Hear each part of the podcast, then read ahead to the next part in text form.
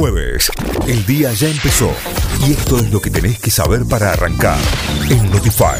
Vamos ahora sí a las noticias. Richmond entregará hoy más de 1 millón de vacunas Sputnik V. El jefe de gabinete, Santiago Cafiero, y la ministra de Salud, Carla Bisotti, recibirán las primeras vacunas Sputnik V elaboradas en el país por el laboratorio. Se trata de la liberación de las primeras 995.125 dosis componente 1 y 152.500 dosis componente 2 de la vacuna rusa. Murieron 223 personas y 11.397 fueron reportadas con coronavirus en las últimas 24 horas. La cartera sanitaria indicó que son 3.635 los internados con coronavirus en unidades de terapia intensiva, con un porcentaje de ocupación de camas de adultos del 51,7% en el país.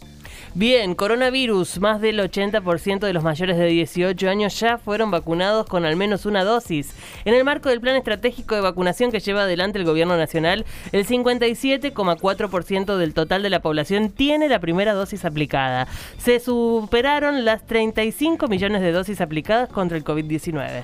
El oficialismo prepara proyecto para declarar Internet como servicio público, luego de que el presidente Alberto Fernández asegurara que el Estado argentino hará de Internet un servicio esencial público. El presidente de la Comisión de Sistemas, Medios y Libertad de Expresión del Senado, Alfredo Luenzo, dijo que presentará un proyecto de ley en ese sentido. La utilización de la capacidad instalada de la industria subió al 64,9% en junio, son 11,6 puntos porcentuales más que en el 53,3% de igual mes de 2020, en medio de las medidas de aislamiento dispuestas por la primera ola de coronavirus, esto lo informó el INDEC. Además, el uso de maquinaria y equipos se ubicó en junio 3,4 puntos porcentuales por encima del 61,5% de mayo pasado, informó el organismo. Trabajadores de la salud realizan un nuevo paro. Trabajadores y trabajadoras de la salud llevarán adelante hoy un paro ante la falta de respuestas del Poder Ejecutivo Provincial en relación a las demandas del sector.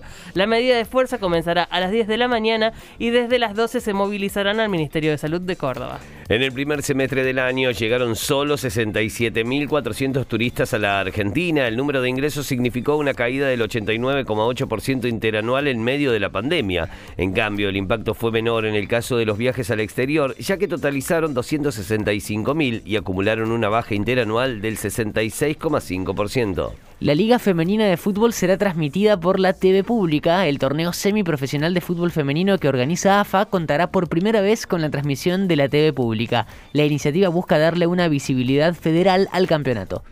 River perdió y está obligado a ganar en Brasil. Atlético Mineiro ganó 1-0 en el Monumental en el partido de ida de los cuartos de final de la Copa Libertadores. Ignacio Fernández, el ex River, convirtió el único gol del partido y después se fue expulsado por una dura infracción.